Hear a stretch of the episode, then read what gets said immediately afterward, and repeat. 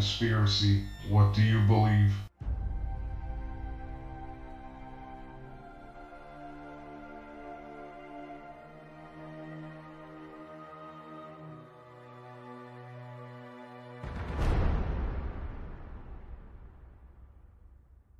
Welcome back to Conspiracies What Do You Believe?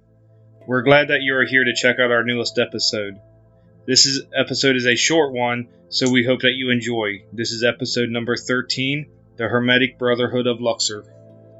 The Hermetic Brotherhood of Luxor was a British, British occult society. It was a practical occult that taught foretelling of the future using magic mirrors. They promised that members would learn how to communicate with the secret masters by means of astral travel. And what is astral travel? Where you can, kind of like out of body experience, you can travel through space and time, basically with your soul or whatever. Okay, this was through membership by mail, order courses, and astral instruction. So are they going to teach you how to do that? That was through the mail membership. Oh. You just, what, get your, did they have it on the back of comics for kids and you just clip it know. out and send it in? I don't know. Anyone could be a member if they submitted their horoscope. What if people didn't know what their horoscope was? Well, it, my thinking is if you're interested in that stuff back then, you're going to know your horoscope. The order dates all the way back to the ancient Egyptian city of Luxor, and further back to the city of light. The Hermetic Brotherhood of Luxor was not secretive as other secret societies were. They were very public and would teach anyone who was a member. So, they're a open society. So then they're not a secret society. Apparently not. They, They're I mean, more of an occult than they are. Well, Well, the really cults were not even secret, an too. occult either. They were just an open society that taught fortune telling and everything else. The Hermetic Brotherhood of Light has a lack of Egyptian content. Not a lot of teachings are from the Egyptians. And there was no Egyptian rites, no hieroglyph- yeah, hieroglyphics, Hieroglyphics. very little mention of Egypt. So how? So how is it? I mean, just because your name has something to do with Egypt, I mean, People just assume that. did, did they tell people they were and then just not have the teachings, or they just like the name? I mean, that's like opening a day spa and somebody comes in to go, you know, relax or do whatever you do in a day spa, and you you sell car parts. yeah. That's funny. It became public in late 1894 and began its work in 1870. The founders were Thomas Burgoyne, nee Thomas Dalton, Peter Davison, and Max Theon. So it makes you wonder why Thomas Burgon or whatever had a different name. Well, I mean, looking at a lot of authors in the you know six seven days, they always use pen names at the beginning, just so their ri- original name wouldn't be smeared. You know, And why did they wait so long to become public? If they started in 1870. well, I mean, you don't know if they were trying to go public. I mean, they could have been known in whatever town they started in, and people were there, and they just wanted to grow first, then spread. But because you got to think back then, I mean, it was newspapers and word of mouth that got out. Not like today, where you got not like today where you got internet and you know I can type something to somebody in Egypt could read it within the seconds I just posted it. Excuse me. The purpose of the Hermetic Brotherhood of Luxor was to disseminate the spiritual knowledge of the Brotherhood of Light and to become the most influential occult. The reference of Luxor comes from ancient Egypt knowledge, but they didn't have any of the knowledge, as far as I can tell. The teachings were from magico-sexual theories of Pascal Beverly Randolph. He influenced other groups like the Ordo Templi Orientis. It is not clear if Randolph was a member of the Hermetic Brotherhood of Luxor. More likely he wasn't. They just took his teachings and made it. That's how a lot of uh, Yeah. occults and secret societies they take other people's teachings and use it as their own and add their own stuff into it. Before the Hermetic Order of the Golden Dawn, the Hermetic Brotherhood of Luxor was the only order that taught occultism in the Western mystery tradition. The teachings were the Western version of the spiritual philosophies and it denied reincarnation. Other The other ones taught ones said there was reincarnation. reincarnation. but it said. Some members of the Hermetic Brotherhood of Luxor were spiritualists, occultists, and theosophists. A theosophist is, according to the dictionary, is philosophies maintaining that a knowledge of God may be achieved through spiritual ecstasy, direct intuition, or special individual relations. So you basically, in order to see God, you just had to have an intimate relationship with Him, a one-on-one, not a you know nothing like a group deal. You had to see Him for yourself. The Hermetic Brotherhood of Luxor and the Theosophical Society were cordial to each other. There were members in both groups, but there was a falling out because the Hermetic Brotherhood of Luxor was against the Eastern based teachings of Blavatsky. Davison thought Blavatsky became influenced by an inferior order of the Buddhist cult. So now you're getting all, other, all these other cults into this too. Well, You they, got the Buddhist community. well, they because they it just said that they they Influence. thought she became influenced by them. So they didn't like her teaching. But she has a, I mean, she has a lot of stuff on that she taught. yeah. the There's a lot Theosophical Society, and I can't remember the one guy that she taught with or taught learned from. I can't remember his name. He was interesting too. Thomas Burgoyne grew up in Scotland. He was a student of the occult and a grocer in Leeds, England. And he was a violin maker, so he did a little bit of everything. So he was a grocer and a violin maker. He was a natural seer. He began to channel material from the unnatural beings known as the Inner Circle. He contacted the interior circle of the Brotherhood of Light on the interastral plane. Okay. What's the inter Inner, international astral plane? not that I'm Yeah. unsure. He came in contact with Max Theon. In 1884, he published the Seer magazine while in Scotland. But then in 1885, it was changed to Occultist magazine. Through this magazine, they grew memberships in Britain, Britain and France, and it spread through the teachings of the occult. Max Theon was a Polish immigrant living in London as a psychic healer. He was an occult teacher who was a specialist in teaching his students how to contact unnatural beings, similar to Theosophical. Mahatmas. Mahatma is Sanskrit for great soul. This is similar to our term for saint. Example Mahatma Gandhi. He was initiated as a neophyte. A neophyte is someone new to a subject or belief. He became Grand Master in the exterior circle of the order. He had little to do with the day to day running of the order or teachings. He left that up to Peter Davison. He was a psychic healer and seer who taught the teachings of the Brotherhood of Light. Huh. But Gandhi, wasn't he a Buddhist? Yeah, but an example was Mahatma Gandhi of what a Mahat- Mahatma Oh, was. was. But uh, Theon was initiated as a neophyte. Oh, okay. Yeah. Gotcha. Davison was a homeopathic physician, herbalist, and occultist. He wrote and published books on astrology and Masonic rituals. Have you noticed a lot of people are writing on Masonic rituals? I mean, they could have took it from them, or couldn't it have been that a lot of these peoples and their teachings from their history or whatever taught the stuff, and the Masons just took theirs, and it was just now being reported, and they think everybody took it from the Masons. Could be. Reverend William Alexander Ayton was an additional leader in England, and Albert Barachek, also known as F.C.H. Bartlett, was the head of the occult in France. So they had certain people that would run the occult in different areas. Mm-hmm. A lot, that's how a lot of people have it. The Hermetic Brotherhood of Luxor was a school of practical occultism best suited for to Westerners. It was a contrast to the Theosoph- Theosophistical Society that had moved its headquarters to India. Most of the teachings were from Burgoyne clairvoyant contacts with the inner circle. The members were to be in direct contact with the same. So they taught the members to do the same things they did.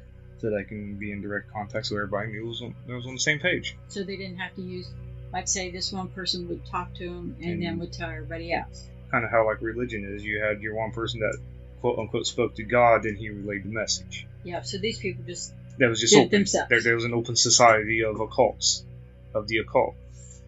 The Hermetic Brotherhood of Luxor became a rival of the Theosophical Society. In 1886, the society leaders found out that Burgon was, in fact, Thomas Dalton, who, in 1883, was convicted of fraud. That is very interesting. They spread this information. They wanted to escape the scandal and wanted to start a communal experiment in America. So, that is interesting.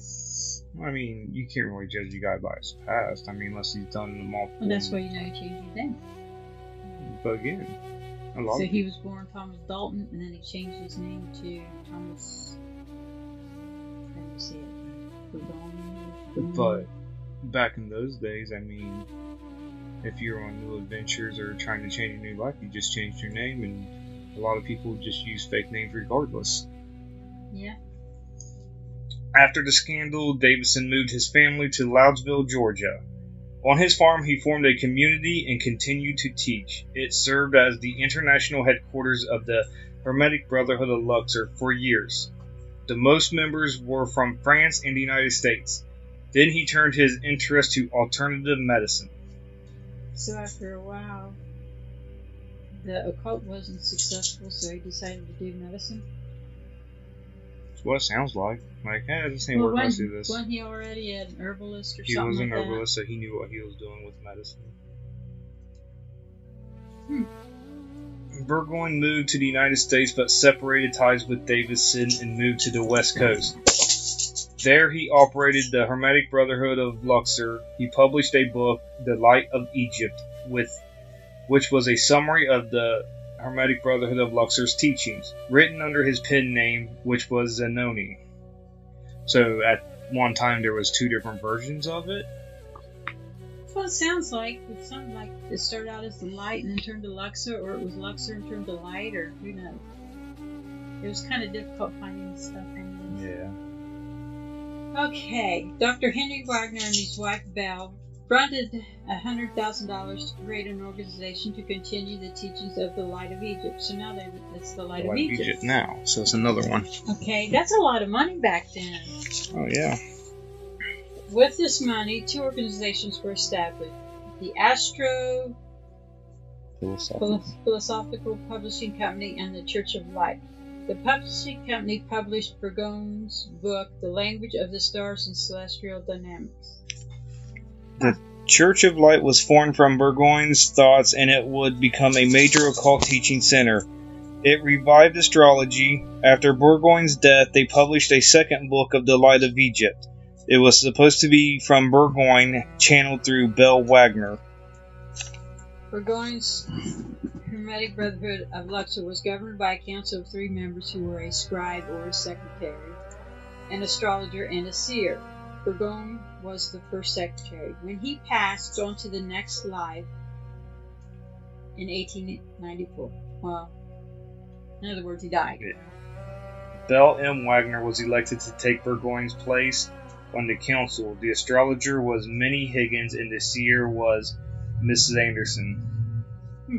Oh, All women, how about that? Okay, the bylaws. No one under 21 could join. A married per- person couldn't join unless their spouse was a member, so if you wanted to join, you had to have your husband or wife join with you. Oh, okay.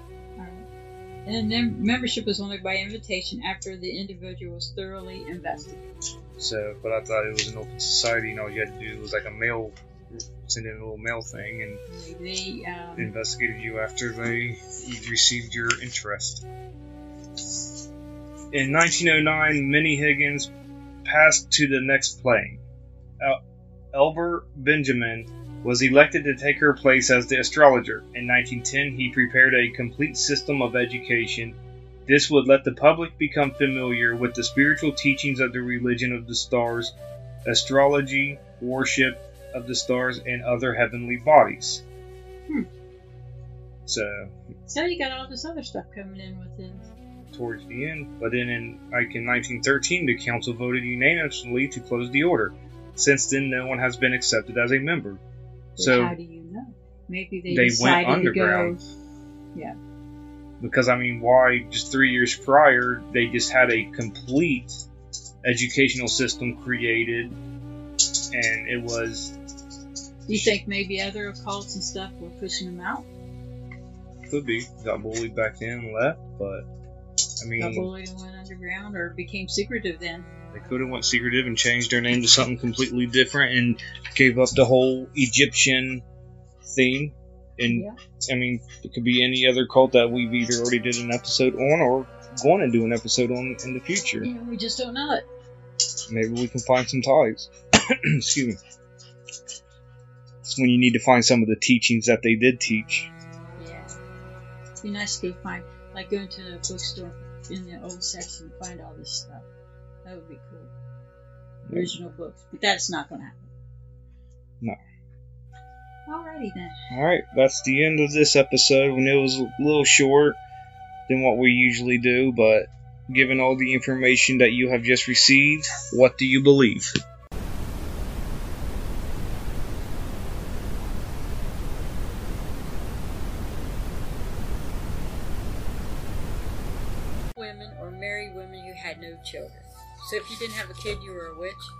Exactly.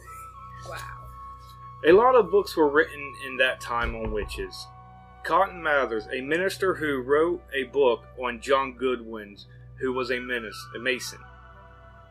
The book was called Memorable Providences Relating to Witchcraft and Possessions, written in 1689. He wrote on his observations of how witchcraft affected the children. He wrote of how the oldest child stole linen from a washerwoman, Goody Glover, after being tempted by the devil. Glover was a disagreeable woman, and her husband called her a witch. She was accused of casting spells on the Goodwin children. Four of the six children had strange fits. The fits were called the disease of astonishment. This was attributed to witchcraft. Symptoms were neck and back pain, tongues drawn from their mouth, loud outcries, no control over their bodies, trying to harm themselves and others. This helped the craze of witchcraft in 1692. Crap, if you had a backache, you were a witch? Or you were, You were affected by a affected witch. If that was the case, then there's a lot of witchcraft going on nowadays for many people. Oh, yeah. Okay, the start of this all was February 1692 in Salem town. It all began when two girls uh, girls' accusations. Betty Parrish, who was nine years old, and her cousin Abigail Williams, who was 11 years old, started it. Reverend Samuel Parrish was the father and uncle of the girls. Reverend Parrish was disliked because he was greedy and rigid in his ways. This may have contributed to his daughter's actions. I mean, if he was mean to her or something, she might have done it for attention and never realizing what she was going to start. I mean, the thing that gets me was he was the father and uncle of the girl. No, he was the father of Betty Parrish and the uncle of Abigail Williams. Okay, because all it said was he was the father and uncle of the girls. Res- respectfully. Respectfully. Okay, Whatever. clarify. Ah, shush. This was the 1600s here. The girls had fits more than epileptic fits. They screamed, barked like a dog, threw things, made strange sounds, contorted themselves, crawled under furniture, complained of being pinched and struck with pins. Dr. William Griggs couldn't find anything physically wrong. Other young women started to have the same symptoms. So it was like mass hysteria or something, you know? Okay, she's doing this, Or, so I'm uh, going to do that. Blah, blah, blah. Were they put up to do it? Or were they just hypochondriac? Oh, this is going around, so I got it too. or maybe they wanted the attention too. Modern scientists think that the strange behavior could have been from some combinations of child abuse, Lyme disease, encephalitis, epilepsy, convulsive ergotism, or delusional psychosis.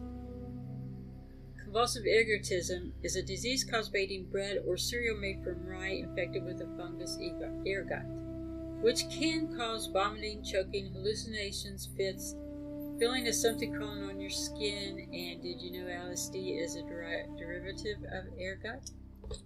Interesting. Yeah.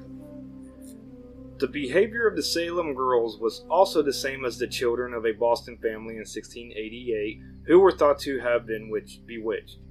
The John Goodwin's children, the girls of in Salem, might have read or heard of the incident in the book. Yeah, as you said earlier, that Cotton Mathers wrote the book on the Goodwin children. Yep. So maybe they read that And decided they were going to do it. hey, let's give it a shot. It ain't Yeah. gonna hurt.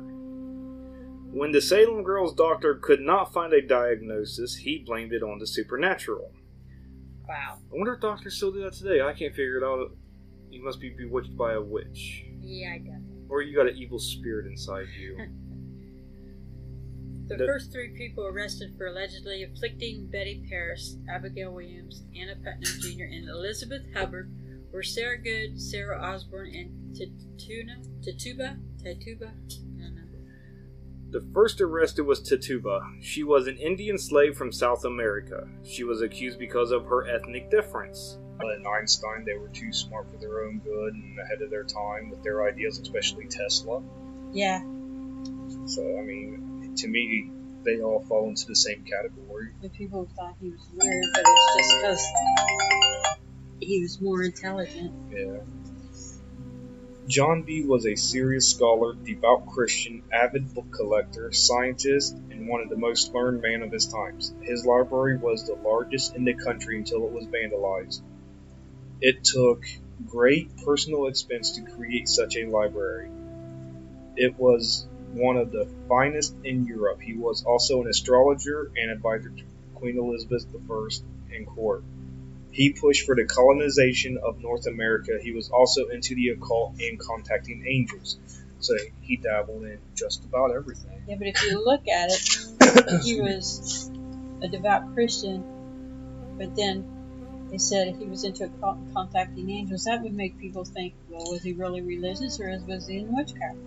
Well, well, I wouldn't say witchcraft because well, a lot of people back that time yeah, would no, probably think it was because if it wasn't a witchcraft was like one of the biggest things back then, but I just find it more of he learned everything he could from the Bible and wanted to learn more. Just didn't didn't know where to fully go, so he was just trying to contact because like back then, like a lot of people still know, if we were to hear God's voice right now, since our body's full of sin, we would die immediately.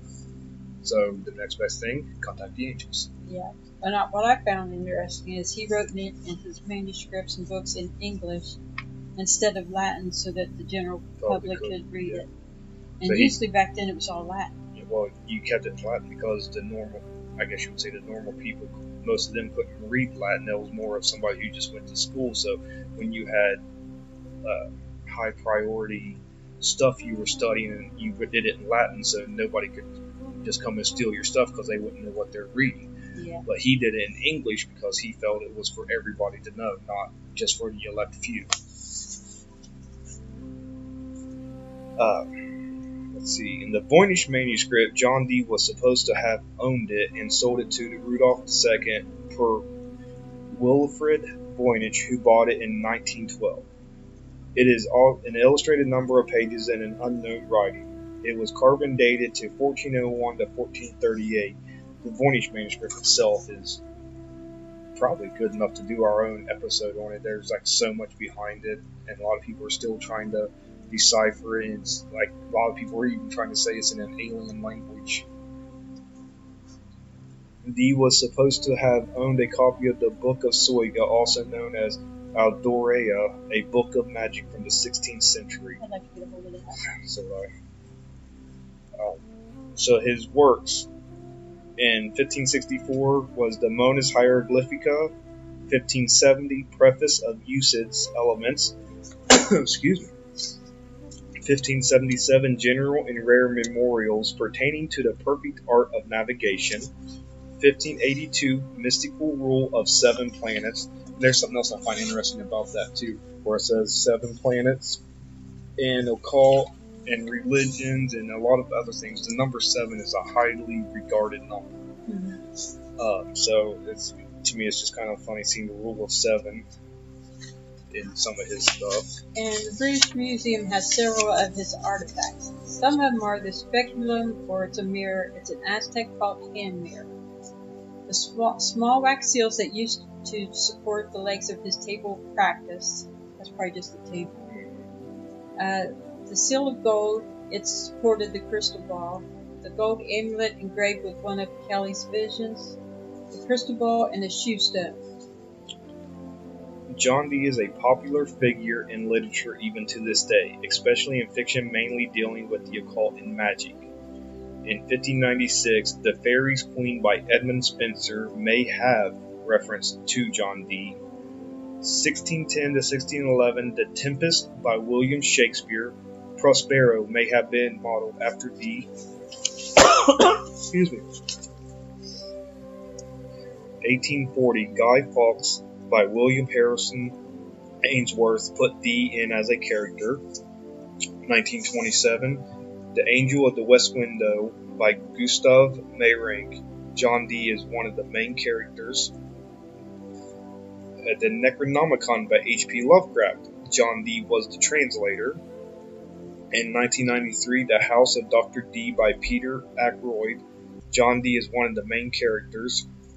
In 2000, The Merchant Prince by Eamon Shimmerman and Michael Scott. John Dee is the main character.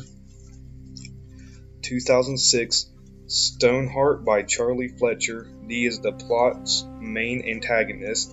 And 2010, The Bones of Avalon, a historian mystery by Phil Rickman.